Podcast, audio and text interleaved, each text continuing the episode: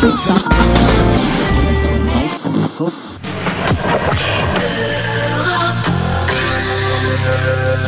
Toutes vos antennes voudraient vous apporter de l'espoir. Jamais peut-être ce mot n'a été prononcé avec autant de force, autant de conviction depuis le premier site d'action, voici deux ans. Ce soir, nous sommes en effet en direct de cet hôpital La Pitié-Salpêtrière. Nous sommes les hôtes du professeur Bricaire et du professeur Gentilini, mais aussi de quelques-unes de celles qui luttent avec dévouement pour soigner les patients.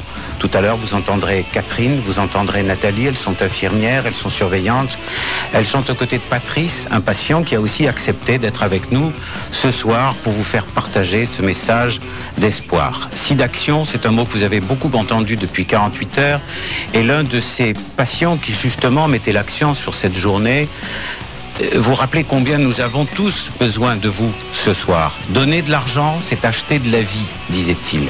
Espoir, sans doute, mais derrière ce mot espoir, comment masquer la réalité Si l'on peut se réjouir que nos pays nantis voient peut-être le fléau, la maladie se stabiliser, comment oublier qu'autour de nous, le mal progresse en Afrique, en Asie, en Amérique latine.